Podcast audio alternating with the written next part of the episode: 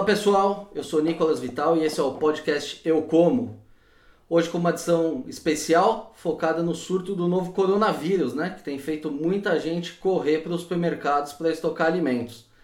E para falar sobre a ameaça de desabastecimento, hoje a gente vai conversar com o professor Marcos Fava Neves, que é engenheiro agrônomo com mestrado e doutorado em administração pela Universidade de São Paulo e professor titular do Departamento de Administração da Faculdade de Economia e Administração da USP de Ribeirão Preto e também professor da FGV em São Paulo. Hoje, o professor Fava Neves, que é um dos maiores conhecedores dos canais de distribuição no agronegócio, vai nos contar o que os produtores rurais, agroindústria, transportadoras e varejistas estão fazendo para evitar a falta de comida e demais suprimentos durante essa crise que promete se estender ainda por várias semanas. E ao contrário das nossas demais entrevistas, né, e respeitando o período de quarentena que a gente está passando aqui no Brasil, essa conversa não vai ser presencial, mas sim por Skype. Portanto, eu já peço desculpa desde já por eventuais falhas técnicas ou problemas de qualidade no som. Professor, muito obrigado por aceitar o nosso convite. É um prazer ter você aqui com a gente para debater esse assunto tão sério e levar um pouquinho de informação aí para a sociedade, que é o que a gente está precisando aí nesse momento, né? Exatamente, Nicolas. É um prazer, viu, estar tá participando com você aí e tentar compartilhar um pouco do que eu tenho visto aí a todo momento. Legal. Professor, uh, ah, para a gente começar aqui, né? Desde a intensificação aí desse surto no país, é possível observar uma corrida da população em busca de suprimentos, né? Quem teve em um supermercado nos últimos dias viu prateleiras vazias, vários produtos em falta. E aí a pergunta que, que fica no ar, né? Vai faltar comida? Essa pergunta é ótima e eu tenho a impressão que hoje nós temos uma coordenação em tempo real para que isso não aconteça. E eu fico contente porque a questão de uns 15, 20 dias tive a chance de falar com a lideranças do agronegócio, entre elas o nosso deputado Arnaldo Jardim, é, sugerindo a criação de um comitê estratégico entre a Associação de Supermercados de São Paulo brasileira, a BIA, Associação de Alimentos, das empresas de logística, enfim. É, essa ideia aconteceu, não sei se pela minha sugestão ou não, diz ele que sim, né? E esse comitê tem se reunido já há quase duas ou três semanas para monitorar online o que está acontecendo, porque hoje você sabe, né, Nicolas, o que está sendo vendido numa unidade do Carrefour, no Pão de Açúcar, no Walmart, Sam's Club, está tudo online, monitorado os dados, então eles têm como medir é, qualquer é, comportamento anormal de compra e com as cadeias de suprimento extremamente interligadas, é, repor isso daí. Então, se está acontecendo desabastecimento, até que está acontecendo pouco por conta dessa boa coordenação e porque os consumidores, eh, de maneira desnecessária, até na minha opinião, fizeram estoque. Se essas redes venderam, Nicolas, coisa de 30% a 40% a mais do que se você comparasse com o mesmo período. Né? Algumas delas tiveram vendas de véspera de Natal. E mesmo assim, lógico, tivemos problemas pontuais, mas as pessoas podem sair de casa agora e vão encontrar praticamente tudo em todos os supermercados. Então, por enquanto, está funcionando bem esse sistema. Se a coisa se deteriorar, aí nós podemos ter problemas. Mas, por enquanto, não vejo motivos de preocupação. As indústrias estão respondendo bem, estão vendendo bem, quer dizer, mais uma boa notícia para o agronegócio. Além dos grãos que você tem acompanhado, a safra vem vindo bem dos preços. Os fabricantes de alimentos, né, é, de hortifrutis, também têm tido uma demanda muito boa. Então, de certa maneira, estamos passando por essa crise sem grandes pancadas, né? E professor, e quais são essas medidas que vêm sendo tomadas pelos tanto pelos produtores, né, dentro da porteira, quanto pela agroindústria, transportadoras e até pelos varejistas para evitar esse desabastecimento?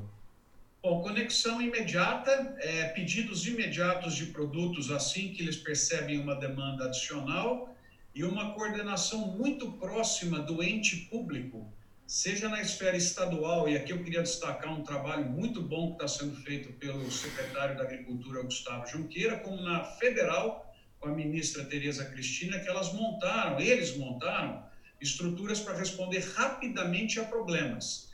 Então, eu consegui acionar já as estruturas deles duas ou três vezes com pedidos do setor privado, foram respondidas de maneira imediata para resolver os problemas. Né? Então, problemas é, aparecem porque é, você tem cadeias produtivas que são longas e às vezes alguém é, fecha uma fábrica de borracha que acha que ela não faz parte de uma cadeia sofisticada de alimentos. E aí, por exemplo, para a colheita de um determinado produto, vai um produto de borracha que você não tem peça de reposição se a máquina quebra.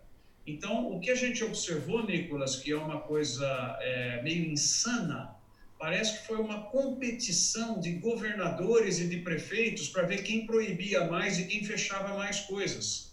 É, isso daí foi um movimento ruim, perigoso, prefeitos fechando é, fronteira de município com máquinas, é, proibindo fábricas de funcionarem. Então, são gestos de uma certa insanidade que nós não sabemos se é por questão política, porque as fábricas podem funcionar com seus funcionários tomando todas as precauções é, em relação ao coronavírus, mas se algumas dessas iniciativas é, continuarem, pode trazer problema. O que, que acontece agora, só para fechar essa resposta para você?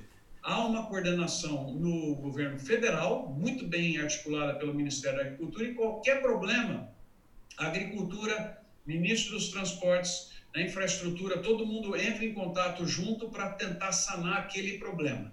Então, de certa maneira, nós não podemos, é, é, vamos dizer assim, do governo federal e até do governo estadual aqui em São Paulo, nós não podemos fazer qualquer tipo de crítica de lentidão para tentar resolver os problemas. Então, online ah, para apagar incêndios. Né? E professor, é, alguns produtos, né, como o álcool gel, quando não estão em falta, eles estão altamente inflacionados. Isso até acabou agora, né, por determinação do, do, do governo, de tabelar, vamos dizer assim, os preços do álcool para não ter esse, esses preços abusivos. Mas essa inflação não pode chegar também à comida conforme essa crise vá se estendendo? Esse ponto que você coloca do álcool gel e de outros produtos que nós vimos, Nicolas, é muito importante porque eu tenho tolerância zero em época de crise com gesto oportunista. E a gente viu gesto oportunista do setor privado e em políticos agora também, que tem prejudicado o bom andamento do Brasil. Né? Essa discussão pública no momento em que pessoas estão morrendo, é uma vergonha para o Brasil, isso que está acontecendo hoje, ontem e que a gente viu aí. Então, no caso do álcool gel, também, como houve uma corrida é, brutal, não há setor preparado para conseguir ter isso aí em estoque, né? E, e, aí você vê a pessoa também com um gesto insano e oportunista de comprar 15, é, sendo que ela isso vai usar em dois anos, é, e também é, aumento de preços na, na cadeia de distribuição, o que é outro gesto oportunista também.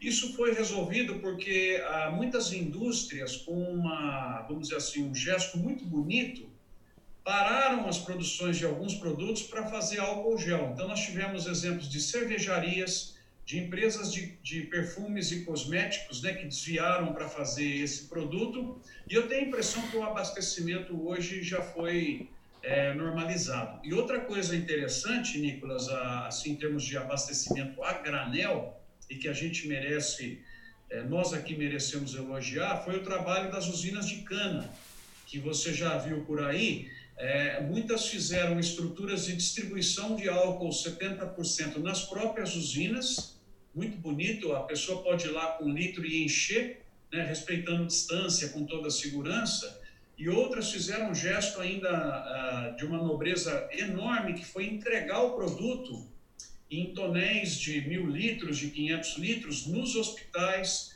eh, nos asilos. Né? Então, é, é, uma sorte muito grande do Sudeste, é, do estado de São Paulo, está cercado hoje de produtor de antisséptico, né?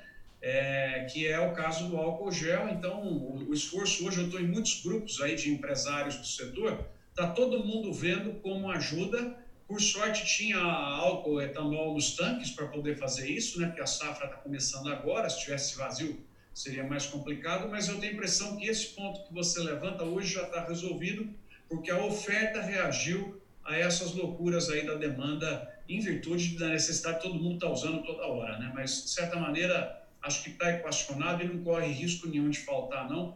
Mais uma vez, nós estamos com as usinas do lado e elas podem produzir esse produto, né? E professor, diante dessa recomendação aí de quarentena, né, que a gente não sabe até quando que vai, vai durar, as indústrias podem também precisar reduzir a produção, né, reduzir o efetivo. O efetivo de caminhoneiros também pode ser uh, reduzido. Isso sem falar em funcionários do, dos pontos comerciais, né, dos supermercados, enfim, várias lojas de conveniência já começam a fechar também. Esse cenário não pode contribuir para a redução da oferta de alimentos? Olha, a sua pergunta ela é preocupante porque ela, ela depende do prazo em que esse confinamento continuar. Né? Eu assim tenho debatido muito, estou muito incomodado com isso. Eu acho que ele tem um prazo máximo que a economia brasileira aguenta, porque senão ela capota Uh, tem setores que, em média, com 18 dias de fechamento, eles quebram, né? É um estudo internacional, é um gráfico que eu recebi esses dias aí de uma multinacional da área de pesquisa, por exemplo, restaurante aguenta 18 dias, sem qualquer faturamento antes de quebrar. Então, o que nós temos que ter agora, e aparentemente parece que já está mudando um pouco a direção do Brasil, é que você possa ir liberando aos poucos as atividades para voltarem, com é, segurança, né?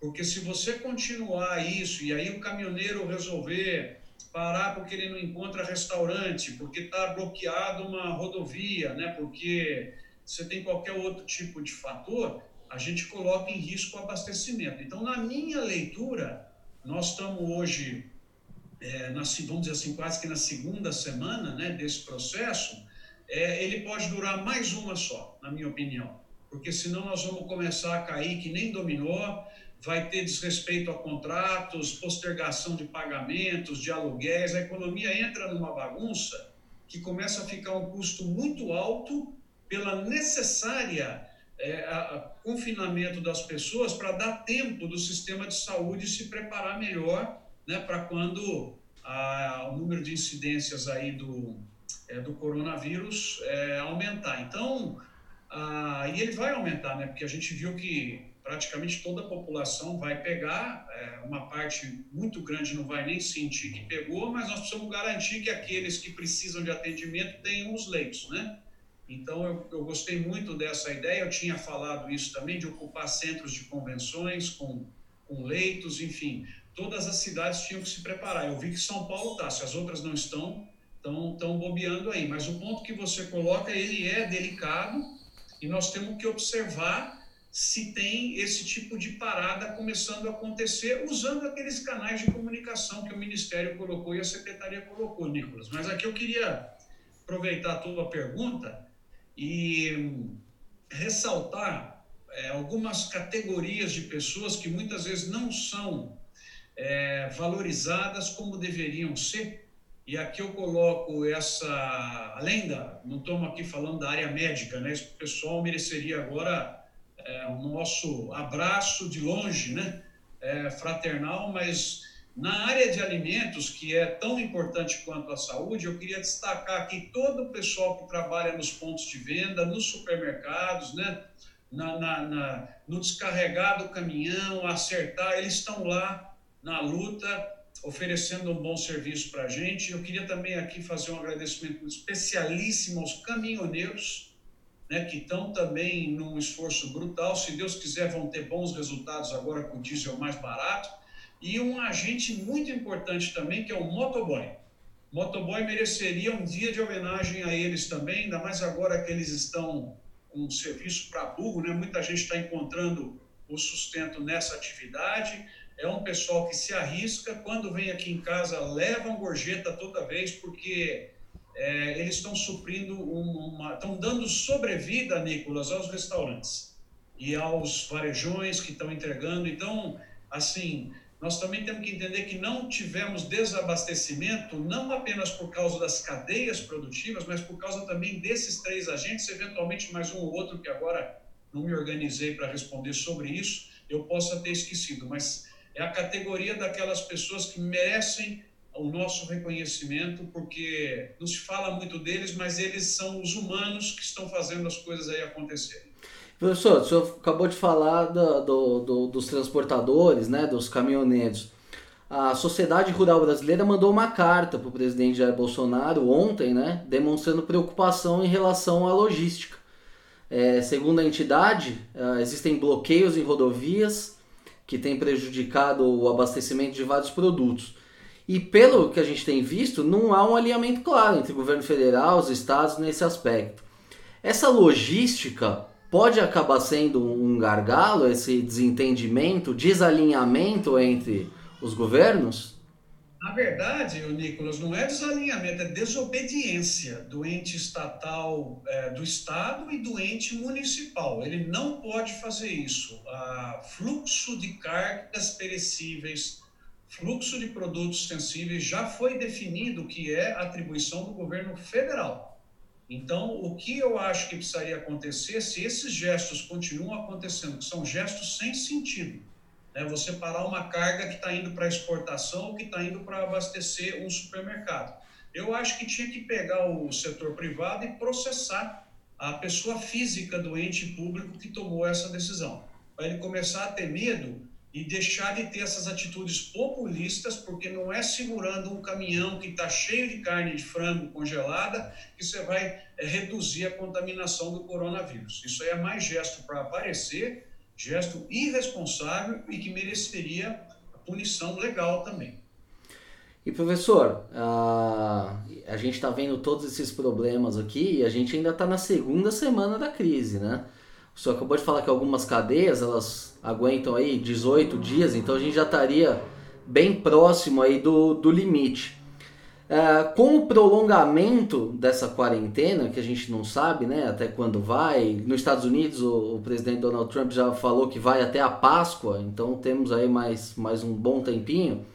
É, a situação do, do abastecimento pode acabar se agravando? É, se você não tomar as medidas que a gente sugeriu aqui e continuar a pipocar gestos em alguns locais, ela vai criar algum distúrbio, Nicolas. Mas é, o sistema brasileiro é muito grande. A, a, as empresas têm centros de distribuição em localizações muito diferentes. Você pode fazer rotas distintas, tal. E mais uma vez, é, é uma sorte muito grande que o brasileiro percebeu agora, né? E você tem uma contribuição sensacional na comunicação do agro também, desmistificando em outras áreas, ah, com o teu livro lá e outros materiais que você vem escrevendo, mas nessa área hoje o brasileiro tem que agradecer porque nós estamos dentro de uma fábrica de comida. É, hoje você tem que dar valor pelo fato de que numa crise mundial nós estamos na fábrica de comida e é ali que a gente precisa estar. É, você acompanhou e todo mundo que está nos vendo aqui acompanhou a. Perdão. Só um minutinho. Me persegue aqui, né? Deve ser que eu parar de falar. Você acompanhou a. Deixa eu desligar aqui. Você acompanhou a muitas gôndolas, perdão, muitas gôndolas, perdão quem está nos vendo também, o inesperado, né? o vírus.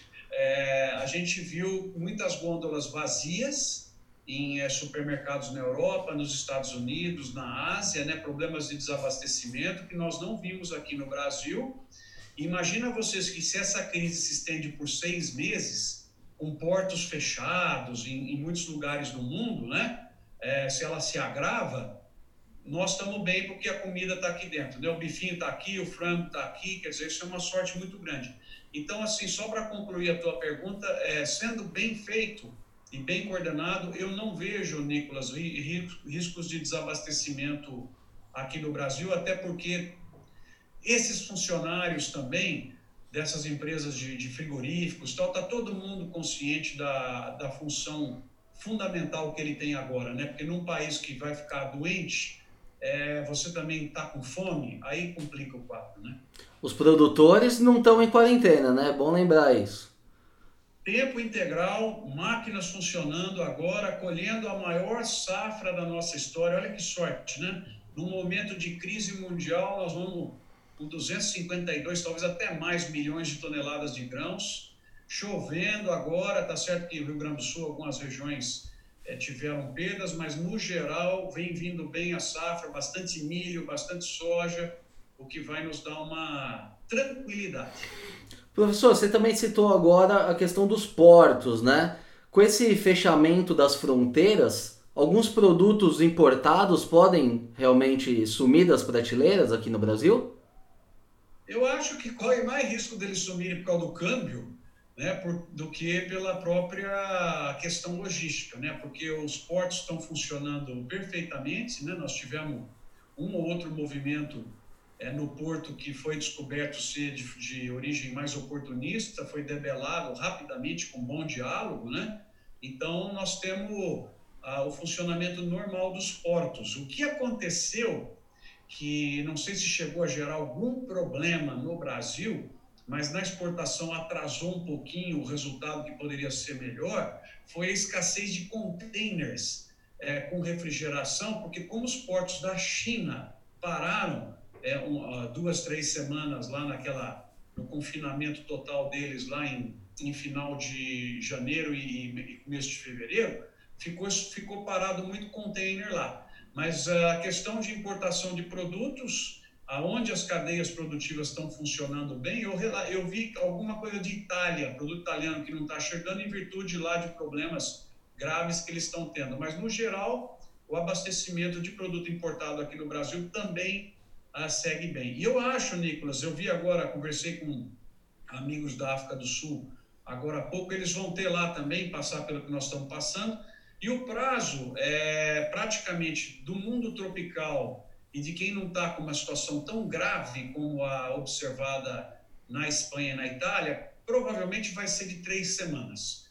Eu acho que aqui no Brasil a gente já poderia pensar na semana que vem né, em soltar já alguns setores que têm maior segurança e, e na Páscoa, que daria três semanas e meia, é, concluir isso. Talvez, é, o que talvez foi um erro, Nicolas, também, é que você aplicou, e eu previ, eu, eu, de certa maneira gravei isso, é, fiz um vídeo, não precisaríamos ter aplicado, Nicolas, o mesmo medicamento para diferentes é, regiões do Brasil. Né? Então, Assim, o certo era ter feito uma classificação das cidades de maior risco, né? Então, você teria São Paulo, Rio, onde o problema estava grave, você cria ali um nível 3.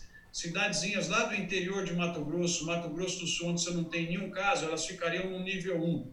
E aí você aplica um pacote de contenção violento na, nas cidades mais perigosas e nas cidades de nível 1 você deixa a coisa continuar funcionando não precisaria parar a aula. Tem cidade do Brasil que nem vai ter caso.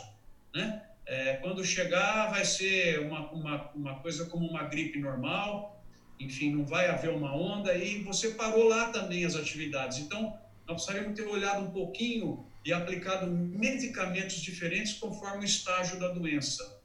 E assim também vale para o outro lado, Nicolas. Solta já né, locais que você não tem nenhum caso, nada, não há motivo de manter a população enclausurada. Você já pode começar a soltar as atividades e aonde o problema está mais grave, você controla um pouco mais. Então, o Brasil é um continente, o mesmo medicamento aplicado para o Brasil todo foi um erro de estratégia. Legal. Professor, uh, a gente viu que, que com essas paralisações, né, os restaurantes foram fechados, né? Pelo menos aqui no estado de São Paulo. Senhor disse que 18 dias é o tempo máximo que eles aguentam. Uh, eles vão ter uma redução de vendas, né? Já que eles vão poder atender ainda via delivery, tem muita gente em casa pedindo esse tipo de comida, mas vai sobrar comida, né? Uh, o que, que vamos fazer com essa comida excedente? Ela vai ser direcionada para o consumidor final que está no fim das contas fazendo home office? que, que vai fazer com essa comida excedente que antes ia para o restaurante? Ela está sendo muito bem absorvida pelo varejo, porque as pessoas em casa estão comendo mais. Né? Eu já tenho recebido um monte de WhatsApp de brincadeira, porque o cara fica com menos atividade, fica mais tempo na cozinha, a criança fica comendo o dia inteiro, por isso que está essa loucura aí de, de consumo também, né? Então, o, o, canal que a gente chama do food service, né, que é o setor de serviços de alimentação, Durante essas três semanas, ele vem praticamente a zero, e compensa com o varejo, mas não sem perdas. Tem gente que nessa história sai perdendo porque o cara que é uma, uma indústria de alimentos, que 90% dele, das vendas dele é para o canal de serviços, ele toma uma pancada muito grande. Aqueles que têm 90% para supermercado praticamente nem vai sentir nada. Então depende do canal da distribuição da empresa, especificamente. Em relação aos é, restaurantes, é um setor que vai precisar de um socorro, né, assim que a coisa voltar, porque é o maior perdedor dentro aí do, do agronegócio. A gente tem contribuído e quem pode tem que contribuir através de, de pedidos online para eles entregarem, né, para pelo menos manter um funcionamento de cozinha, não perder é, o, o, os alimentos que eles têm lá congelados e as coisas todas, né? Eu acho que esse é um clamor, né? É, Para quem puder acionar mais nessas três semanas os serviços de delivery, mas realmente é uma, uma, uma pena o que está acontecendo aí com o setor. E quem sabe eles podem voltar com medidas de segurança fortes, quer dizer, mesas mais separadas né, nesse período inicial, enfim possibilitar com que eles voltem, né? Mas é, uma, é a perda grande do agro. Outro setor que perdeu muito, muito, é uma judiação, é o setor de flores. Porque o setor de flores, né, a gente não come flor, mas a flor vai ou para o supermercado ou para o canal de eventos, né? exposições, feiras, casamentos, igreja e tudo isso daí. E você sabe que isso aí veio a zero, né? Então, se, se, você falar assim, qual o setor do agro que mais perdeu com o coronavírus? Número um, flores. Número dois, flores também. Número três, flores. Daí começa a vir os outros. Então, eu ajudei um pouco, sugerindo algumas estratégias, é, publiquei para que as pessoas lembrassem de comprar um pouco mais de flor aí no, no supermercado, porque é uma cadeia tão importante para nós em termos de emprego e que sofreu um golpe violento. E professor, você acha que uh, atravessando esse momento as pessoas uh, começam a, a, ver mais valor nos alimentos, né? E o produtor rural no Brasil é, é sempre muito desvalorizado, né? As pessoas tendem a, a, a, taxar o produtor de mercenário, enfim. Você acha que o, o, o agronegócio sai fortalecido? Lógico que a gente ainda não terminou a crise, mas o, o, o agronegócio ele se fortalece num momento como esse se mostrando fundamental para a vida das pessoas, mostrando que é um setor organizado e preparado para esse tipo de crise? O agronegócio ele sai vencedor no momento desse? Sai, sai, sai muito vencedor por diversos momentos. Aliás, você me fez uma pergunta boa para gravar depois, fazer um artigo, né? Por que, que ele sai vencedor? Primeiro, porque ele não faltou com a, a propensão ao trabalho, ele não parou é, em todos esses dias ele se arriscou e continuou abastecendo.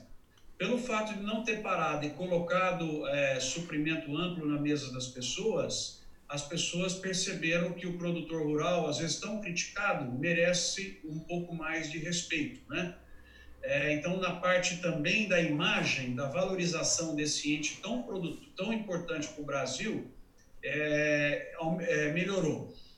E as pessoas vão perceber algo que eu deixo registrado aqui no, no, no teu programa, que vai acontecer, é que é o setor que vai ajudar a levantar o Brasil, porque as exportações, assim que a economia mundial entrar no trilho, elas vão bombar, porque a China vai precisar de muita comida, ela consumiu estoques, a China está com o problema da peste suína africana, que não parou de piorar, ela teve interrupção nas suas cadeias de produção, então, a minha hipótese é que vai ter que parar de comer essas bobagens que ajudaram a criar esse problema, né, de regulamentações lá com esses, esses animais selvagens, essas coisas que eles comem, né, morcego, cobra, vai ter que migrar para carnes, porque vão fechar, pelo menos é o que eu vi numa regulamentação. Então, eu acho que eles vêm comprando forte e no segundo semestre o agro vai dar uma boa ajudada a recuperar o Brasil. E tem um outro ponto importante também, né, que o, eu tenho visto umas fotos interessantes no WhatsApp. É, eu acho que até o pessoal que joga uma carga ambiental muito pesada no agro, agora que eles estão vendo a qualidade do ar nas cidades, né, com a redução do transporte, com um monte de mudanças comportamentais que as pessoas tiveram, ele vai parar de culpar o pum da vaca e do boi, porque o boi e a vaca continuam lá e o ar está muito mais limpo, né? Então, eu acho que a tolerância desse exército ambiental que fica batendo em cima do agro vai uh, melhorar também, porque eles viram que a poluição mesmo está é na cidade. O problema está é no modo de vida do ser humano né? e, e não no campo. Uh, quem faz a sujeira não é o campo. Então, eu acho que também, Nicolas, em linha com o que você escreveu com muita propriedade, a, a turma ambiental vai ter que dar mais valor para o agro também, né? Porque nessas horas eles deram uma desaparecida, mas o agro continua aí é, colocando a comida para eles comerem, né? É isso aí. Professor, já chegando aqui na nossa reta final, qual que é a recomendação para a população nesse momento? Existe algum motivo para pânico? É prudente estu, é, estocar comida, mesmo que em pouca quantidade, ou é uma bobagem? Qual é o, a mensagem para a população nesse momento de crise? Ah, eu não faria isso de forma alguma, porque eu não, não aposto que vai faltar. Né? Então, eu acho que vocês podem manter o comportamento racional. Nós estamos, eu entendo, passando por um sacrifício muito grande que vai acabar, vai dar resultado. Né? Eu acho que a gente vai conseguir é, postergar a tal da curva lá para permitir atendimento para mais pessoas, mas ele tem que acabar e acabar logo, eu não vou ser repetitivo aqui, é, e muito das pessoas perceberem que a nossa vida depois desse período ela volta diferente. É, eu estou sentindo profundas alterações no comportamento das pessoas, na propensão ao digital, na questão da família, na questão de você perceber coisas que você não precisa que tiraram de vocês, falaram, mas não sabe, não preciso mais disso, né? Então vai haver uma mudança comportamental muito grande após esse período aí de confinamento, e eu tenho muita esperança que um novo coletivismo vai aparecer. É, as pessoas mais cooperativas, com valores diferentes, porque elas passaram por restrições não alimentares, mas restrições da sua liberdade, e vão passar a privilegiar é, mais as ações cooperativas, as ações de apoio às outras pessoas. E o que eu tenho visto já acontecer no meu próprio comportamento, Nicolas, que continuei pagando todos os prestadores de serviços nesse mês, eu vou aguentar fazer isso. Então, a nossa diarista que atende o nosso apartamento em São Paulo não está indo, está recebendo. Né? O professor de piano está fazendo aula online, o que não pode estar tá recebendo, e eu estou vendo tantas empresas também com gestos de doação, que nós vamos sair desse buraco mais rápido do que o previsto, porque vai ter muita mão estendida para levantar as pessoas. Então, eu estou achando que não é só coisa ruim que vai ficar de legado desse período enclausurado que nós ficamos, eu acho que vem uma mudança comportamental para o bem que vai ficar como um legado positivo dessa situação difícil que nós ainda estamos passando, mas que eu já começo a enxergar o final dela. Legal. Conversa tá ótima, mas o nosso tempo está chegando ao final já. Professor, queria agradecer mais uma vez a, a sua participação aqui no nosso podcast. É, foi uma honra aqui, esses esclarecimentos também acho que vão ajudar a tranquilizar a população neste momento. Então, fica aqui o nosso agradecimento mais uma vez Espero contar uh, com a presença do senhor em mais outras entrevistas no futuro. Nicolas, é um privilégio trabalhar com você. Aqui atrás estão os meus livros, mas está o seu também, que eu ganhei. E eu te parabenizo porque o Brasil precisa também de um degrau acima do jornalismo em é, gestos como o seu, que pega um tema difícil, com muita gente contra, e traz a informação adequada, como o trabalho que você fez sobre os defensivos agrícolas. É isso que nós precisamos, é menos manchetes é, ruins, né, que não refletem a realidade, mas um trabalho científico de se aprofundar e trazer a diferença. Então, eu tenho você, o nosso amigo em comum Ibiapaba também, que é um, faz um trabalho sensacional de comunicação, hoje está na Citos BR, e, e vocês, em nome de vocês, eu queria parabenizar todo o bom jornalismo que nós temos no Brasil. Então, vamos em frente. Conte comigo em outras interações aí. Obrigado pelas palavras, professor. Uma honra vindo de uma pessoa como o senhor. Então é isso, pessoal. Essa edição do podcast Eu Como fica por aqui. O podcast Eu Como tem o patrocínio da Crop Life Brasil e volta com a sua programação normal na próxima sexta-feira. Por hoje é isso e até a semana que vem. Grande abraço